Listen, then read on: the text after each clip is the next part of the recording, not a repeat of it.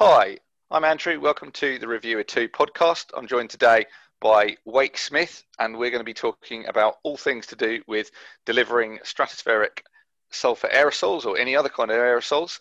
Um, and uh, he is uh, one of the foremost experts in the engineering and delivery of these particles into the stratosphere. So hopefully we will all be very much the wiser after listening to what he's got to say. Welcome to the show, Wake. Happy to be here. Thank you, Andrew. Okay, so um, do you want to just start off by giving uh, people a, a, you know a brief potted history of your uh, career and your um, current position? So they uh, many people won't be familiar with you, you personally, and they don't know whether you're a sprightly postgraduate um, or a soon-to-be wheeled off to pasture uh, pr- professor of great standing. So if you could uh, just give people a bit of information about who you are and what you've been doing to date, that'd be helpful. Happy to do. I'm I'm a none of the above, but uh, um, I um, uh, am a uh, Yale College and Harvard Business School graduate. I spent a 30 year uh, career in uh, commercial aviation and aviation finance, working in uh, consulting and uh, mostly in a variety of operating positions in um, the commercial aviation field. I ran a division of Boeing. I was a chief operating officer of a large global cargo airline. I ended my career in uh, the private equity business, uh, buying and selling companies uh, uh, in commercial aviation. And in those roles was the CEO of a um, aircraft uh, repair and maintenance and overhaul shop that also was one of the world's leading uh, cargo aircraft producers, and as well um, uh, ran an engine overhaul shop. So a variety of um, positions in in uh, commercial aviation. All of that came, uh, caused me to, on the one hand, uh, become interested in the uh, field of geoengineering, and on the other hand, become aware of the uh, extent to which the world by and large didn't have good knowledge as to how it might deliver aerosols to the stratosphere. So, over the past five years or so, I have transitioned to what's become a second career, uh, researching and teaching and writing on topics related to geoengineering. Okay, so um, a couple of questions from that. So you you've obviously been attracted into the field of geoengineering. I'd like to hear more about that. And secondly, uh, we try and give people a, a bit of an insight in not only the topics uh, of academia, but also the process of academia. You know how difficult or otherwise it is to get papers published, how hard it is to cope with um, getting academic jobs, and you know, the general impact of academic life um, on your real world life. So um, you've, you've obviously got a more um, varied and interesting career than, than many academics because you've had to work in the real world. And um, I'd, I'd, just like to understand how and why you decided to make the transition uh, to the ivory towers of academia after having a proper job doing actual things.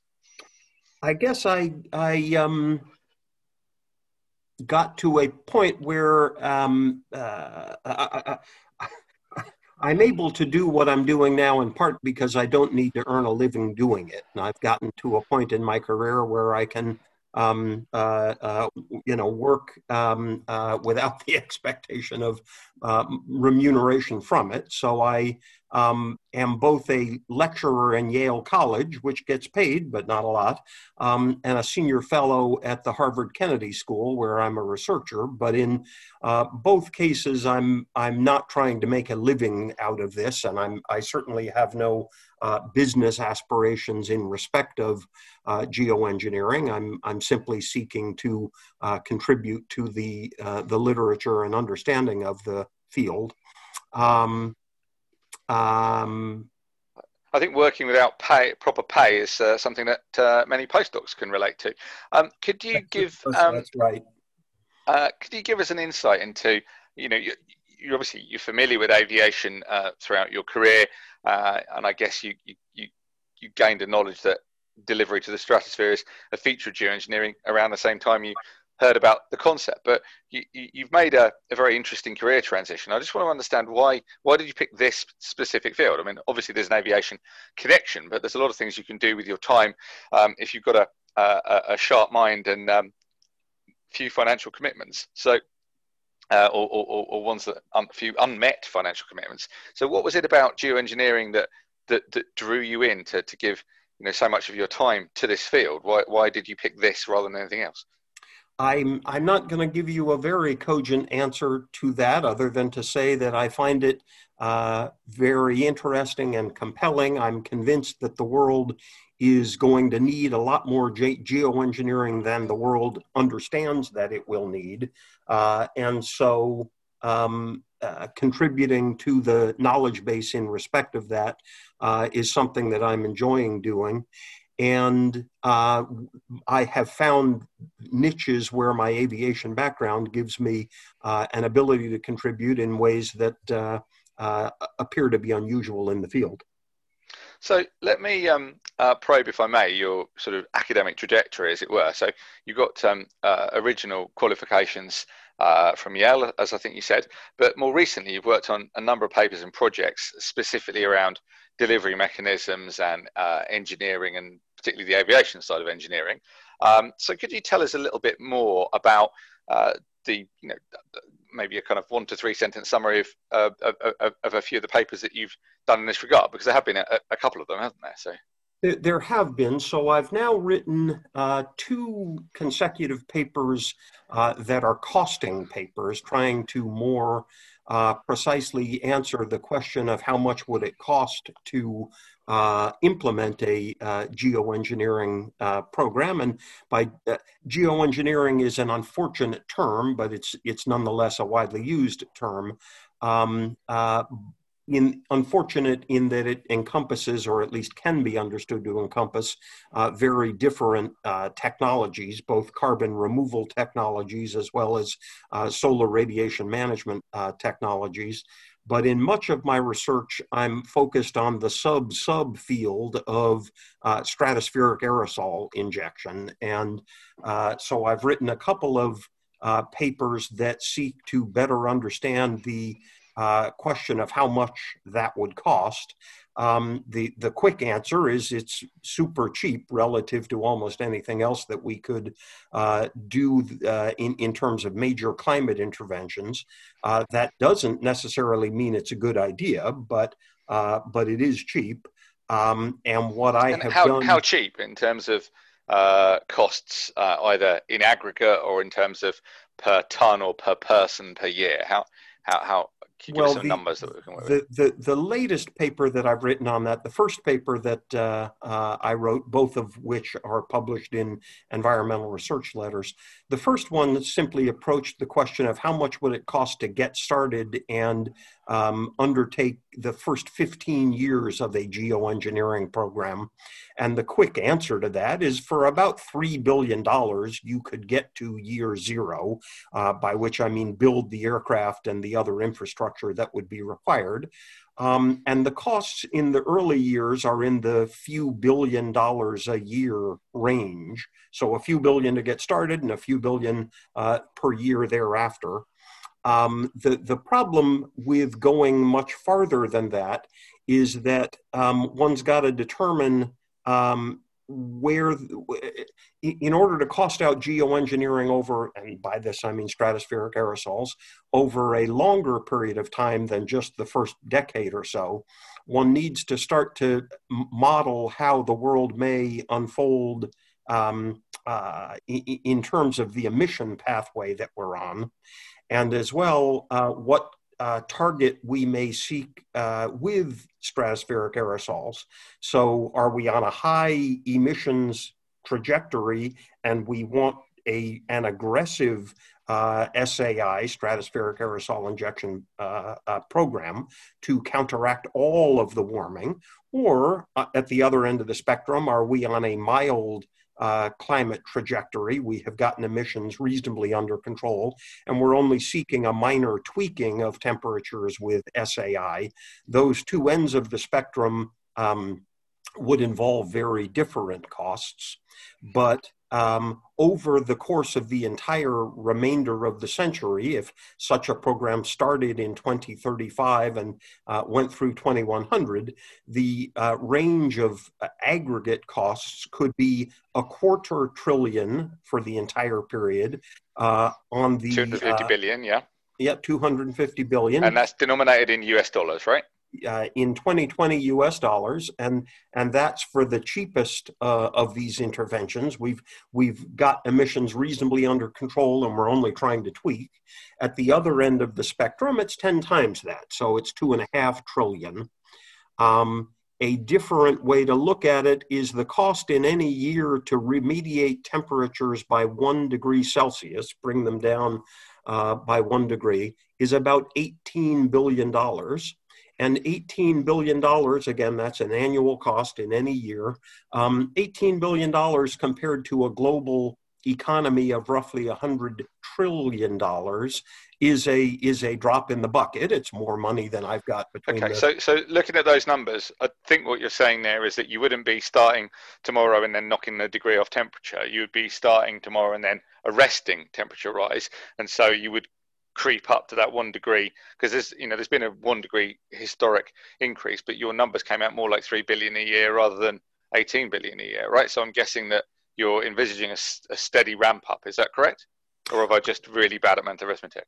Uh, uh I would quibble with the arithmetic there a little bit, but the but the base point that you're on to is um, accurate as I've modeled it. But again, uh, the world might in the future, if it intended to implement such a program, make different policy choices. So it is possible, for instance, with such a program to commence today and um, uh, bring temperatures back to the pre industrial level right away. That would be a bad idea, but it appears technically uh, possible to do. Or, or instead, the world might say, we're not going to try to reverse warming, we're simply going to try to halt warming. Um, or an in between, you know, so freeze temperatures at the one degree uh, uh, Celsius above pre industrial that they're now at, or a, a, middle approach would be to cut the rate of warming in half, not arrest it entirely and not reverse it, but uh, but slow the rate of warming.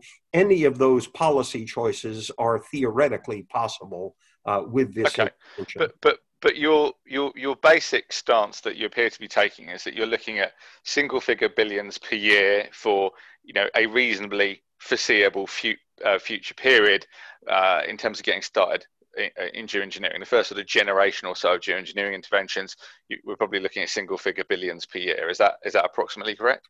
That's true because the program that I would propose, or at least the one I've modeled, is one that starts very small and ramps into geoengineering over time rather okay. than one that tries immediately, say, to stop the warming. Um, so to put it put it into perspective, to build a fairly significant uh, rail terminal um, or to build a shopping mall, you're looking at around the cost of one billion, and I guess probably a major hospital would be around that kind of level as well, right? So it's it's you know a significant amount of money, but a pretty small uh, part of the you know the budget of even a, a single major country uh, like you know for example the US or China or whatever, right? Uh, um, yeah, all, all, of that is true, and and that's not necessarily a good thing. As you know, there are people that are worried that this is too cheap, um, uh, and therefore may be tempting on an economic, you know, uh, uh, from an yeah. economic standpoint. But um, a cheap uh, so fix, right? Yeah, right. So I'm not selling cheap as a virtue, uh, but I'm confirming cheap. Okay, so how do your cost estimates compare with those of other people? Frankly, I'm not aware of anyone who has done the degree of um, precision in costing that I have done. I, I think well, Delft did quite a bit. Uh, Delft did in respect of the cost of building the airplane. I'm unaware that Delft has done a lot in terms of modeling the um, program cost. Uh, yeah. program cost. Well, McClellan, McClellan, who was hired by David Keith, as far as I understand, worked for Aurora Flight Services, yep. did a, uh, a, a, historic or an historic, depending on your pettiness over the English language, um, study on uh, the cost, which was uh, had some fairly significant limitations. And, and uh, uh could you? I, I, just wonder if you could touch on them because I'm aware of some aspects of it, but I think that your uh, your um, uh, dunking on this study is a, a bit of geoengineering legend. So perhaps you could give us the, the story of that. Again, among the things I've done in my checkered career is to actually run a cargo airline. And the, the vast majority of the cost of any geoengineering program would not be the upfront developmental cost of the aircraft, but rather the, the day-to-day operating cost of flying the missions. And so my costing uh, exercise was to do this as if I was literally founding an airline. Uh, so I first pretended I'm Boeing and, and designed and built the airplane. Um, but then I uh, designed uh, and modeled the airline. Uh, so, how many aircraft would we need, and how many missions would they need to fly a day, and how many pilots would that require, and what would the ground costs be, and so on, and built a full cost model for the airline that would um, uh, that would need to fly these missions. Um, I'm I, I think I'm the only person in the world that has done that, or at minimum, I'm the only one that I'm aware of. So you're certainly were the only one who's run an airline and done it. I think, I um, which is uh, probably fairly but, fairly big claim to fame. Yeah, but but but so it is back to your question as to how my estimates um, uh, compare to others. I think that merely what I have done is confirm with much greater precision and confidence um, conclusions that other people had previously um, stated in a more speculative fashion, which is, holy cow, this stuff is cheap, cheap, cheap. And I have confirmed that, yes, it is. Okay, but my recollection of uh, the situation with the McClellan study. Now, the McClellan study had had a number of flaws. So, for example, they um, uh, didn't really understand ballistics at all, and their shell calculations were uh, quite uh, um, surprising, to put it mildly. Um, I don't think their shells would have flown; they would have tumbled end over end. Um, and uh, my my recollection of the uh, situation with the David Keith in the McClellan study is that you you uh, pointed out that his planes would fall out of the sky um, because they hadn't um, done the um, uh, the lift engineering correctly. Uh, is is that is that is that do I understand that correctly? That's because basically correctly, although I I, I uh, uh, have enormous admiration for both Keith and McClellan, so I'm I'm more nearly extending things that they've done rather than you know uh, trying to contradict them. But, but an aircraft engineer engineering firm that designs planes that fall out of the sky, that's a fairly central part of what they're supposed to not get wrong, right? So how, how exactly did the whole falling out of the sky thing happen?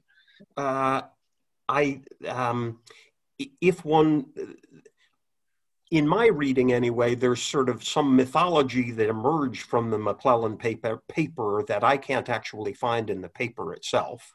But the subsequent discussion of the McClellan paper that became current was that uh, it proposed that uh, existing aircraft could be modified to uh, reach the altitudes that are required.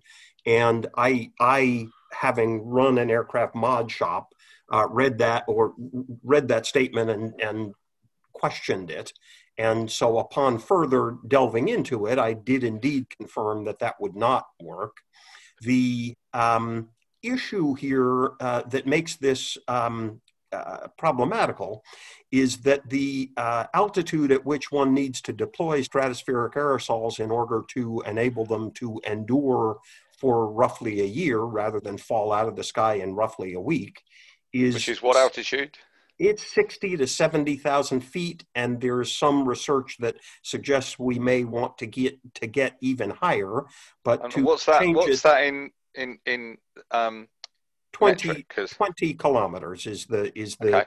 uh, sort of benchmark and the, uh, uh, the the the prior view was that you could take aircraft that operate at 15 kilometers. Uh, your your Boeing or Airbus cruises at roughly uh, you know uh, 35,000 feet uh, in, kilometers. I guess that's about 13 kilometers, and and we need to get substantially higher than that to be effective in respect of stratospheric aerosols. But the view had been that you could take high-end biz jets, which fly a bit higher than a normal Boeing uh, does and uh, strap more engines on them, which would give you the thrust necessary to get up to 20 kilometers. The, the um, problem with that calculation is that there's a second limiting factor, which is uh, uh, buffeting. And you could indeed strap two more engines on a twin engine aircraft and get a lot more thrust, but the wing area of that pre existing airplane isn't sufficient to uh, generate the required lift in the thin air that's up around 20 kilometers. So indeed, the uh, uh, the aircraft would have fallen out of the sky, and that observation uh, uh, led me to uh, the other main pillar of my prior research, which is in addition to developing costing papers, uh, developing uh, with a team of retired Boeing engineers uh, conceptual designs for the aircraft that would be necessary to undertake SAI. And so the first paper. So for the, for the aviation nerds that are tuning into this podcast, all one of them or half of them, um, uh, what's this buffeting effect that you're talking about? What what would actually go wrong with the planes that were originally designed? It, the, the plane would wobble and just fall out of the sky. It would be it, it would become uncontrollable for the pilot and would get itself into configurations uh, uh, that would cause it to stall and fall out of the sky. Is that the, is that the corner of death?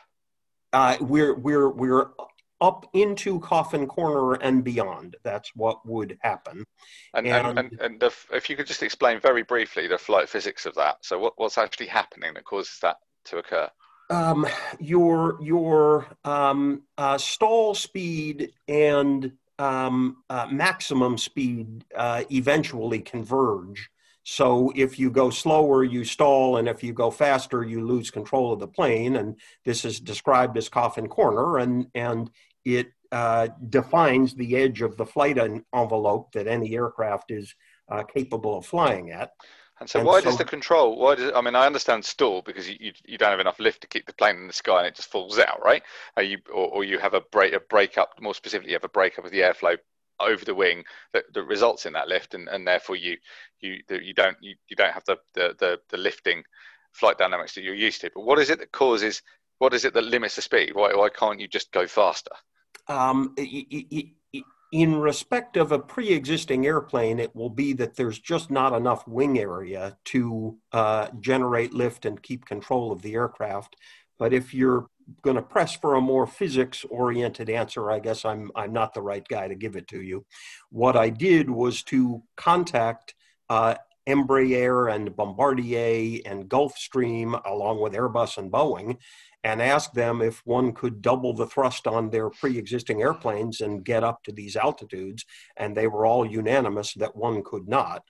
So not only would you need to double the thrust on a pre-existing aircraft but you would need to double the wing area on the aircraft. So now we're we're ripping off the old wings and putting on new wings all to get a fuselage up in the air that is oversized for our purpose because we don't need to carry people or boxes with a lot of air around them. We just need to carry a dense load of chemicals. So the point is the whole airplane is wrong. And rather than trying to retrofit new wings and twice the engines on too big a fuselage, you just start all over. Um, yeah, that seems perfectly sensible. But I, I also think it's notable uh, that, that, that, this is really, for me, a salutary lesson in uh, hubris. Um, I remember at Harvard hearing, um, you know, I, I, don't like to name names, but it is quite quite relevant here. Um, that I remember uh, David Keith saying that, that the engineering that's required to modify these planes is trivial. And when I, you know, I went to an en- engineering degree four years. wasn't terribly good at it, but one of the things I did learn about it is that generally problems are not trivial, particularly when they're described by non-engineers. Um, and that kind of set my teeth on edge. And I was very um, uh, well, kind of pleased and disappointed. Obviously, it would be nice to have easy glib solutions, but I was certainly not surprised when um, easy glib solution turned out not to be either easy or glib, um, or rather, it was glib, but it wasn't easy. Um, and yeah, I, I, think that there's a lot of lessons in that, frankly. Per, perhaps, but again, I, I uh, we all stand on David Keith's shoulders rather than stomping on his toes, and and so I certainly don't want to engage in that he's he's right that it is trivial, Um, uh, it's just not the trivial solution that was being discussed at the time. But the, the, the, the yeah, I mean, all solutions are trivial once you've achieved them, right? But uh, well, n- no, uh, I mean, yes, but this doesn't require some aeronautical breakthrough or unobtainium. Um, no, I get it. I understand, but I think, but the specific, it, yeah, the specific case in point that the modifications are trivial, and what you determined was the modifications were not trivial, and you've the, redesigned an aircraft. Yeah. yes, rather that modifications are not the route by which one would go about this. Uh, you okay. would simply develop a new aircraft.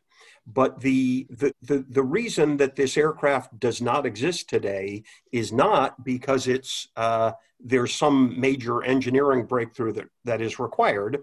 Rather, it's that no prior customer has had a mission that required an aircraft to be able to achieve level flight at 20,000 feet, excuse me, 20 kilometers, and carry a large payload. The, the aircraft that get to uh, this altitude now, the uh, uh, WB 57, the U 2 slash ER 2, the civilianized version of the U 2, uh, the Global Hawk drone, all of them get above 18 kilometers anyway and get close to 20 kilometers, but they all carry nothing. They're all spy planes that, that just carry some cameras and maybe or maybe not a pilot. And what we need for this mission is a high altitude dump truck. Um, uh, and so we don't need high altitude long endurance, which is what the uh, prior spy planes are de- devised for. We need high altitude, high payload, and there's just nobody that's ever needed that before. But if somebody did need that and had the money to pay for it, it is relatively trivial to design that airplane. We, you know, with my Boeing team, we have a conceptual design that we believe we could execute in five to seven years for a few billion dollars. And relative to the amount of impact that this solution would um, uh, uh, entail, uh, that too is trivial. Well, yeah, I think I think that um, you know that, that description is certainly fair. That if you have the money to go back to the drawing board and design an aircraft from scratch, then you are in a position where you can design for the needs um, of the mission. And as you say, you know, uh, while the modif- more modifying existing airframe might not be trivial, by the standards of conventional aircraft design, what you're doing here is is essentially trivial. You're just designing to a different specification than the one that you've designed to previously.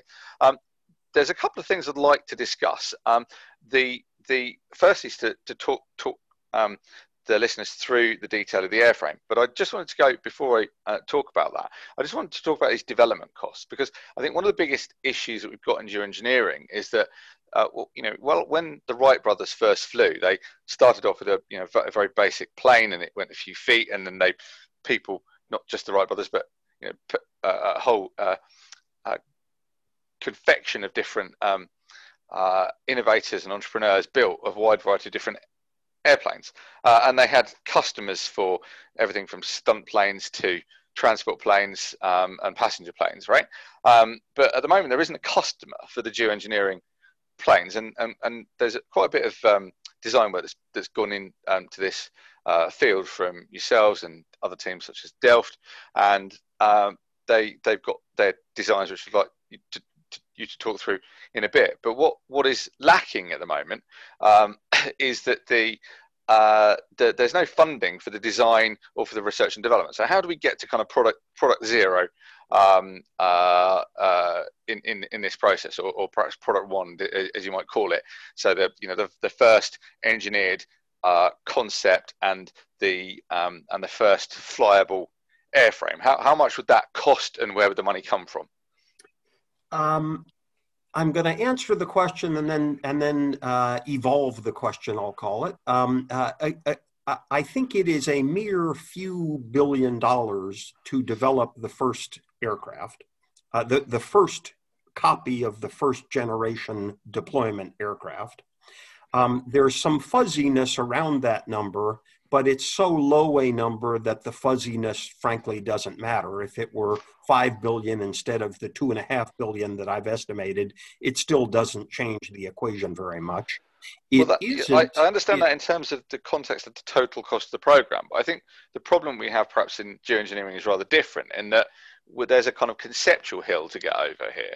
In that people there's no funding available for this kind of development work and it, it seems to me that the, the, the the lack of existence of these aircraft um, is is stymieing both the research um, and the um, uh, and and also the political consideration of the field. It, it, seems like we're kind of stuck in a funk for this for the sake of this what from an aircraft development point of view might be a relatively trivial amount of money, but certainly when compared to academic budgets and um, uh, and things like that is um, uh, quite a large amount of money. So how, uh, how, how, I, how, do you imagine this being got over?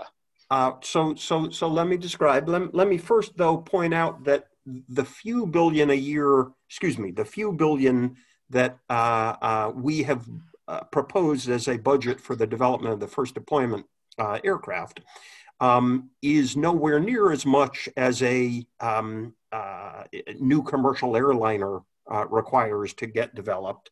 But we well, don't. The fleet wouldn't be as big, would it? So I mean, uh, the, the know, fleet wouldn't be as big. But still, if if you were asking Airbus the the cost to develop a similarly sized commercial airliner, the just the upfront development cost to to get to Model One, um, you know, it's it's in the ten million dollar range. The difference is that we don't need the same certification path for this airplane that will either have two pilots on it or zero pilots on it and will fly a very simple repetitive mission.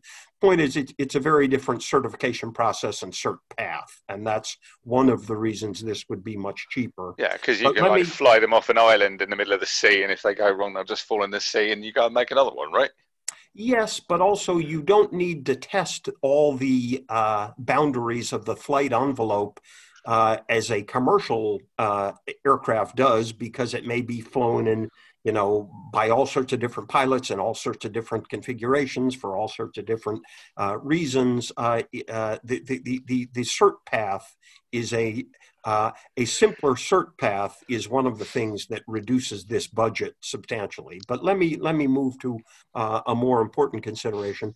Having um, uh, done our own design uh, as as Delft did, and our design is different from Delft's design, but both of us trying to answer the same question and coming well, uh, uh, uh, what we realized after our first conceptual design paper is that we were designing the wrong airplane. The airplane that the world needs much more proximately in time than the first generation deployer is a test bed aircraft and maybe a fleet of test aircraft. But the world is not right around the corner from going and deploying. As you've mentioned, there's loads of pre deployment testing that needs to be done, some of which can be modeled in, in uh, uh, the lab, but much of which needs to actually be, do- be done in situ at 20 kilometers, uh, you know, to test the evolution of aerosols uh, in the atmosphere under real world conditions and so on. But why wouldn't you use an F 15E um, ballistic climber or um, uh, SR 71 Blackbird, uh, which can fly at you know roughly the right altitude, but just have a few kilos of payload? I mean, you don't need to go and build a whole new airplane and airframe and get it certified, you know, just to go and do a few test flights, right? Uh, wrong. I my guess is that you do need to do that. The few test flights will be thousands, so it's it's not a trivial uh, matter. There's all manner of things. let's be clear. Uh, I know you are, but for anyone listening, um, uh, I'm not uh, a full-on advocate of stratospheric aerosol injection. It may be that we prove, despite the fact that it's cheap and likely that it would be effective in reducing temperatures, it may produce unintended consequences that we simply don't know about. And it may have regional consequences. So, even if it's good for the whole world, if it's bad for Bangladesh, uh, we would need to know that before we did it. So, there's, a, there's an enormous testing regime that would need to be undertaken to determine what aerosols are the effective aerosols and how high we need to deploy them and at what latitude and longitude we need to deploy them and but, but is that is that really the case? I mean my, my my thinking on this is that most most of the effects um, that you would be looking for with a program of testing would be small scale microphysics effects to try and see things like plume performance coming out the back of the jet, um, and you know other local effects. That if you were to have a testing program that was big enough to cause these regional climate perturbations, you'd basically be doing geoengineering already. So my, I'm, I'm, I'm not personally convinced, and I'm open to being convinced, but at the moment, I, I'm not sure that, that we do have much to learn from limited scale interventions. And I, I think other people have pointed out that a limited scale interventions would, would you'd have such a poor signal to noise ratio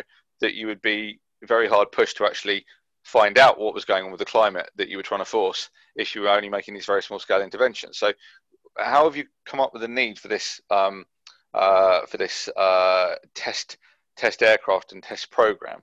Well, so I, I should uh, reiterate that I'm not the scientist customer of this. And if in the end the scientist customers of this say what you just said, then there is no need for the airplane.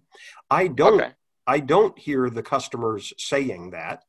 But in part, there's a chicken and eggness to this. And the scientists that I coordinate with talk about that. Um, it's a little difficult for them to understand what testing they would want to do if they don't understand what testing is capable of being done and what the costs are of doing that among the limit but but but if if i and i'm also not a policy maker but if i were to pretend to put on a policy maker hat i would want a hell of a lot of testing in the real atmosphere rather than accepting a few lab tests and and some computer modeling. We are talking about messing with mother nature here. I can imagine as well uh, even beyond the scientific need to test that there may be political needs to test where India says, I'm happy that it worked that way over Nevada, but you need to come to Rajasthan and, and you know, uh, do the same test and make sure that it works the same here. Um, I would think that there would be an enormous global testing regime that the okay. world would, would demand before. So, so uh, before it would implement this. But if I'm wrong, I'm wrong.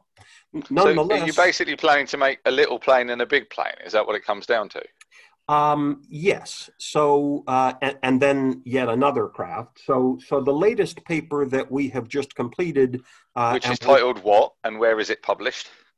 It is not yet published. It will be published in the um, uh, as as a part of the AIAA SciTech forum journal in January. Our, our what's AIAA? What is that? Is the American Institute of Aeronautics and Astronautics, and every January it has a science and technology conference.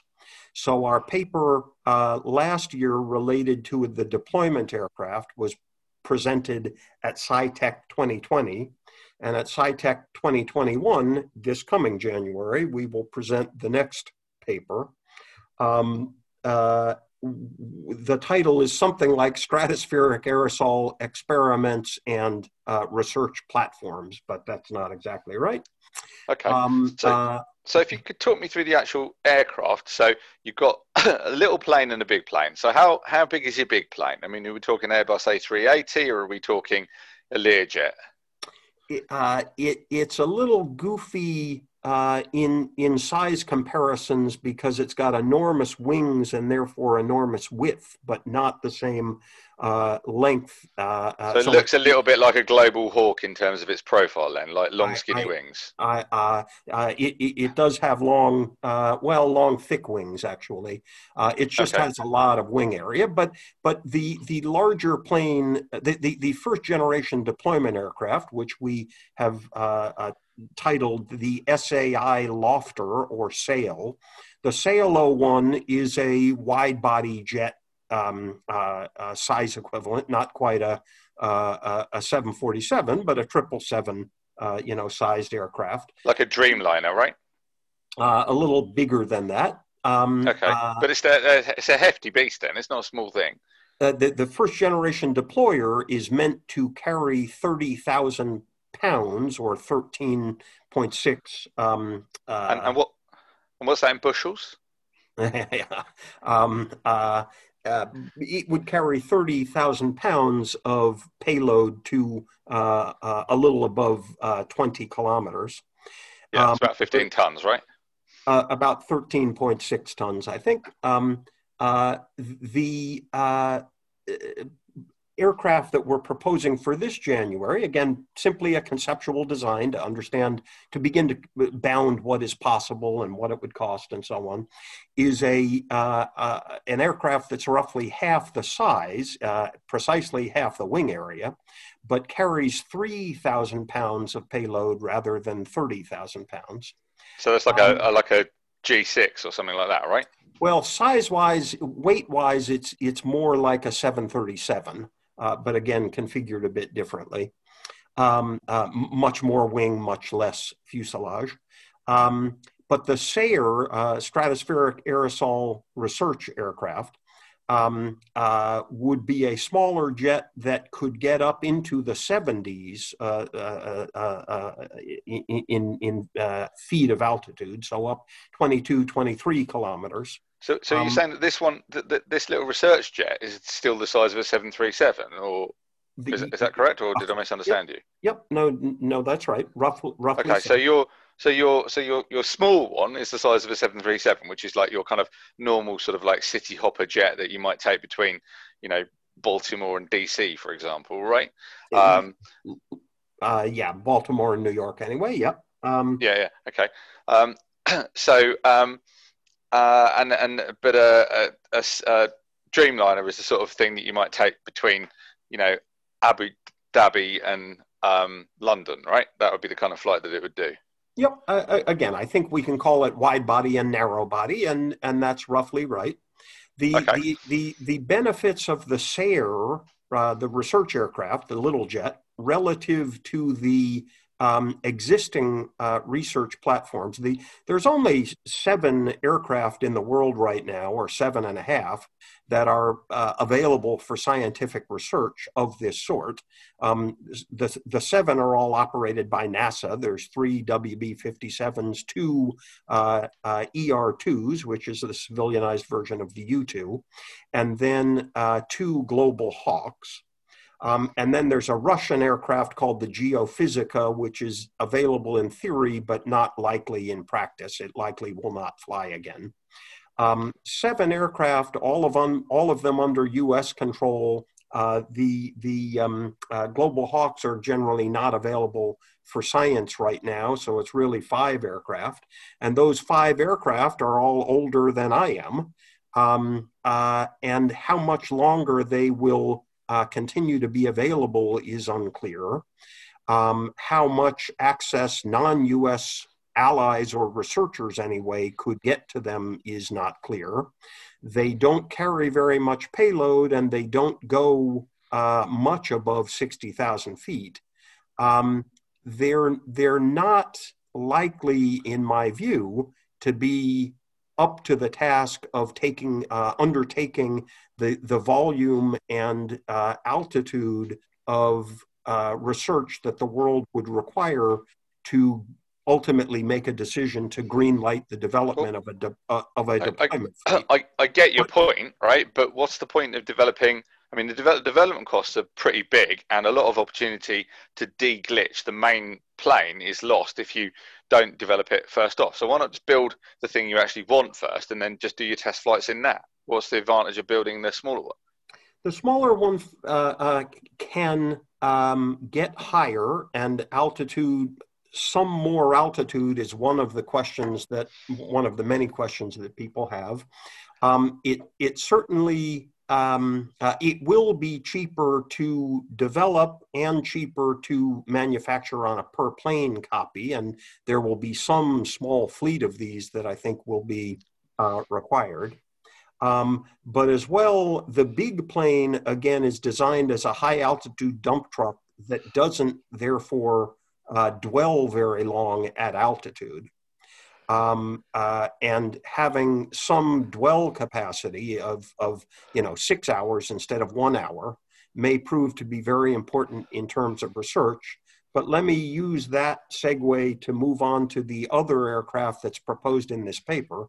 So, in addition to a uh, small jet that can both deploy material and then dwell in the plume and sample the material, we've also uh, presented a conceptual design for a uh, superpressure airship that would be a solar powered steerable blimp, basically, that could dwell in uh, these atmospheric conditions for many months. And so, not merely measure the near field evolution of the um, uh, plume that we just ejected from a jet, but as well measure the far field evolution of the um, uh, aerosols over time. And, and so that uh, airship, the Sarah, um, uh, the Sarah and the SARE um, would give uh, researchers uh, a fleet of two aircraft with different capabilities, which together uh, might prove to be robust research platforms. But let me wrap that anyway by saying once again, I'm not asserting that this is what the research community will say that it wants. Rather, we're putting these aircraft out there and asking the research community if this is what they want. And we'll, uh, you know, we'll hope to hear over the coming year um, whether people perceive that this fulfills a need or not. So to summarize then, you've got a little plane that can do tricks and go around sampling stuff and fly very high. And then you've got a big stupid plane that dumps stuff in the sky and then comes back down again. And then you've got a balloon that hangs around and looks at them both doing it. That's the all, broad, all simple version of it, right? All of that's fair enough. And again, all of this is to attempt to begin to focus the aeronautical uh, community, the OEM community, uh, onto this problem of uh, stratospheric aerosols and begin to understand what assets we w- would need in order to research it. To whet the appetite of the military industrial complex.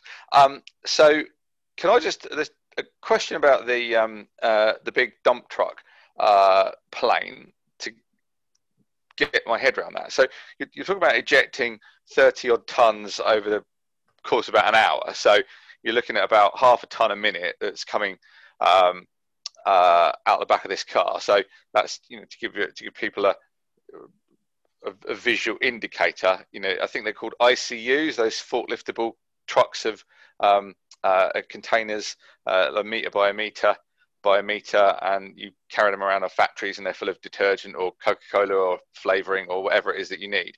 Um, and, and you'd be ejecting sort of half of one of those out the back every minute. Now, you're ejecting that into the stratosphere. The stratosphere is very cold and it's very um, vacuum-like. And as you eject this stuff out the back, um, it's going to evaporate, and evaporation causes cooling. Depressurization of the evaporate causes further cooling, and it's very easy to end up with lots of snow. And the material that you're ejecting out the back is either going to be um, uh, sulfuric acid or it's going to be um, uh, sulfur dioxide or hydrogen sulfide. And in all cases, you don't want it falling down very far because you don't want it to wash out of the troposphere. You certainly don't want it landing on anybody's head. Um, and basically want it to stay where it's put and play nicely. Um, bearing in mind that the, as the flow rate increases out the back, the chances of it all sticking together in big snowy lumps and falling out the sky increases. How are you proposing in your design to deal with that, or is this a chemical engineering problem that you don't want to think about? You just want to, you know, cart the stuff up and let somebody else worry about the ejection? Uh, more nearly the latter than the former, but you're you're speculating in that paragraph more than I think we know. Um, it may be that the uh, particle size issue and the agglomeration issue is a problem because we're venting uh, uh, H2SO4, for instance. Um, but it may alternatively be that we are venting SO2, um, uh, which is uh, it, it, it, will evolve over a month or so into H2SO4, but isn't yet H2SO4. No, I get it. I understand, but I'm talking about just the, you know, the me, basic. Let me, let me, let me complete. Um, the the um, it may turn if what we are venting is SO2 or another material that doesn't need to be uh, metered in terms of how fast we flow it out. We may be able to flow it out in a minute and well, yeah, look, I, I get the theory, but the point I'm making is that this isn't kind of fringe environmental science we're talking about. This is just basic thermal physics, right? So as you squirt this stuff out of the back of the aircraft, it will depressurize, it will evaporate, it will cool, it will expand. The evaporate will expand as well, and so you'll get further cooling. And then, regardless of whether I'm not talking about droplet size, I'm not talking about you know droplet nucleation and agglomeration and stuff like that. I'm just talking about how do you stop this stuff coming out the back end as either a big squirt of liquid that falls out of the sky, um, or alternatively as a pile of snow, which also tends to fall down pretty quickly. How do you get it to? Because you want it to be, even if it's not well mixed, and for sulfur dioxide, it doesn't really matter whether it's well mixed because it will eventually mix, and then the um, the chemistry will take over, the, the atmospheric chemistry will take over and cause the um, the droplets to nucleate out over a, period of time, as you as you've highlighted. But I'm just talking about the very basics of getting this stuff out the back of the aircraft. How do you make sure that it comes out in a nice even stream of either very very fine um, uh, aerosol or alternatively um, uh, as, a, as a stream of gas? Are you are you just preheating this liquid, or are you um, injecting it into the um, the hot gas from the engines? What what are you doing to make sure that there's enough um, energy input um, uh, to stop it all freezing um, or, or just failing to boil as you squirt it out the back?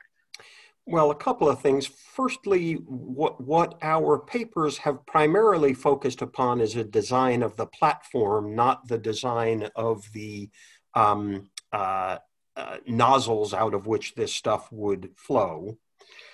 But an exception to that, the, the most recent paper, the one that we'll present in January, does present a nozzle design as another asset.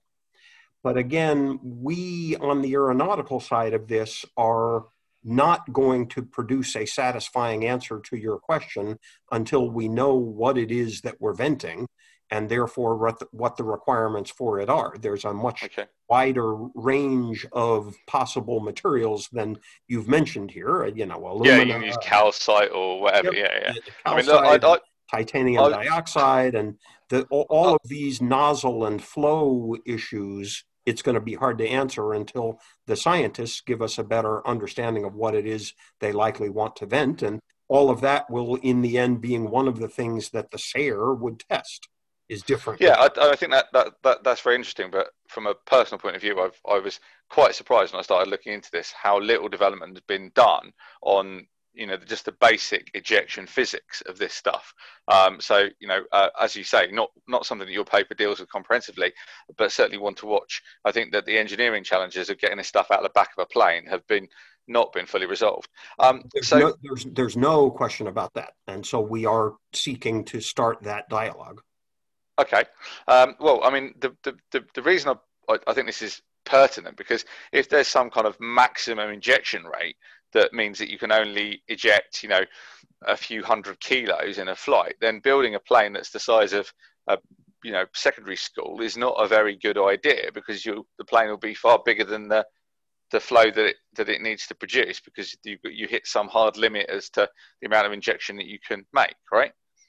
Uh, theoretically possible. We have signed sized the sail, the big plane, um, uh, to to be able to vent at a rate that is consistent with the um, flow rate, the, the maximum flow rates that Pierce and Bendune, you know, believe are are necessary.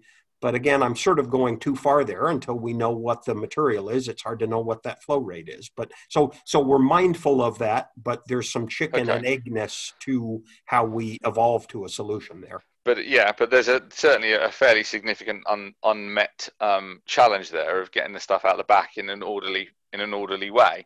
Um, okay, so moving on, I just like right. I just like to, to to give people a clearer picture of what the the plane looks like that you've designed, and also the other planes. So um, you the the Delft University came up with um, another um, uh, conceptual product, didn't they? It wasn't called Sail Lofter; it was called something else. I can't remember what the what the thing was called. Do you, did, did I, it have I, a name? I, I, have forgotten, and they've done two generations uh, of development. They they did the first one in which I had no involvement, but they proposed a fifteen billion dollar developmental budget and I went to Delft a couple of times and said to them, I, I don't, I, I, don't think the world, you know, assuming a, a, an A380 size development budget isn't sensible. Uh, so they they then designed a second iteration of their aircraft, and we now work very closely with the Delft folks. We they're they're a, they're a great uh, asset in this uh, exploration. So my understanding of the Delft one, from what I recall, is it looks a bit like a seaplane. So you've got the, I think it had overwing engines, didn't it? From what I recall, is that right? Uh, I don't recall, and again, there are now two generations of Delft designs, so we okay. would be clear which ones we're talking about. I, I, I, tell you, in the time we've got left, I guess there's there's one other development that I'd just love to preview with you uh, in respect of aircraft. Um, we, we've already commenced uh, the uh, uh um, conception of our next AIAA paper for SciTech uh, 2022. Um, and what we're going to explore there is an alternative um, uh, deployment concept, uh, which would be a very high altitude uh, solution that could get us up above 25 kilometers. And again, we're not certain that the scientific community needs that, either for deployment or even research, but there are some scientists that would like that. And so we're trying to ask ourselves how we could get into that altitude regime uh, without moving to rockets or balloons or other uh, much more costly uh, platforms. And so we are just at the beginning of looking at uh, ballistic zoom climbers or rocket uh, uh, assisted aircraft or aircraft that uh, uh can uh, uh, loft, you know, carry mortars that would loft the material another 20,000 feet above the aircraft. That um, sounds pretty cool. Uh, it, it is cool. Whether any of it is relevant, we don't now know. But again, why, why would putting a mortar on an aircraft be more sensible than just having a bigger mortar on the ground? And why would you bother I'm, to take I'm, up in the aircraft? I'm not convinced that it would be. Uh, it's it's a question we've got to explore. I, I think if if this made sense at all, it would make much more sense uh, either as a zoom climber, but again, a zoom climber can't achieve level flight. So if we've so got a just flow to, just rate, to describe that for people who are not of an engineering bent. So the, the zoom climber goes along straight and level very fast, and then you basically pull back on the stick, and the aircraft shoots up in the sky. And so even though if the engines can't produce enough power to keep you um, at altitude because there's not a lot of air for them to breathe, that just the sheer ballistic energy of the plane, it just sort of turns the plane into a shell, and it flies up in the air, follows the ballistic trajectory, and then falls back down into the kind of breathable atmosphere where it can fly properly, and then it can do that again if necessary, right? That that's the principle of a zoom climber, right? That, uh, all of that's correct, and and that would only be useful for deployment if instantaneous deployment is acceptable. So if we're yeah. talking about SO2, for instance, where all we've got to do is get to altitude for a minute and just vent vent the tanks, and we're good. Um, if, on the other hand, we need yeah, if it doesn't meter, all turn to snow and fall out of the sky, yeah. Right. But... If, if, on the other hand, we need to meter the flow rate and therefore need to be on station for an hour or two hours, then a Zoom then climber Zoom is not, not going to work. Yep. Um, uh, maybe not to get too far along on a paper we're only starting on, but the point is that the because there is some uh, interest in the scientific community about a higher deployment uh, prospect, we're trying to map what the solutions might be, what the aircraft based solutions anyway might be uh, for that. Um, so, in, in each of these papers, we're trying to present um, uh, concepts uh, uh, to the uh, scientific community from the aeronautical community to determine what sorts of, or to propose platforms and understand their utility to the scientific community as we go forward. Okay, I mean, I think it's very interesting you've um, put together this uh, a full suite of aircraft, uh, be they um, you know limited in concept by a, a, a lack of clarity from the scientific community as to exactly what they want. I think it's you're kind of uh, engineering in a bit of a vacuum when they've not there's no clear decision about what the, the particulate matter should be, as you've quite reasonably pointed out. Um, and but you, uh, one thing I wanted to just get so you, you mentioned one paper that hasn't come out, but you you mentioned that another one that I think has come out. So if people want to look up your work, what's the title of the one that you've actually uh, has actually finished the publication journey. What, what, what, where's that? How can people look up? Um, in in respect of the aircraft papers, it's it's um, again I'm not recalling the um, uh, title exactly, but it's published by uh, the SciTech Forum of the AI, AIAA in January 2020 and then the next. Okay, so it's not it's not gone out into a journal yet. You, you meant I think you mentioned environmental research letters. So I wondered if you'd so en- published envir- that. Environmental research letters has published both the costing papers, the the first 15 years of deployment, and then the uh, cost costing out to 2021. Uh, and do you recall the title of either of those off the cuff? I, am sorry, 2100.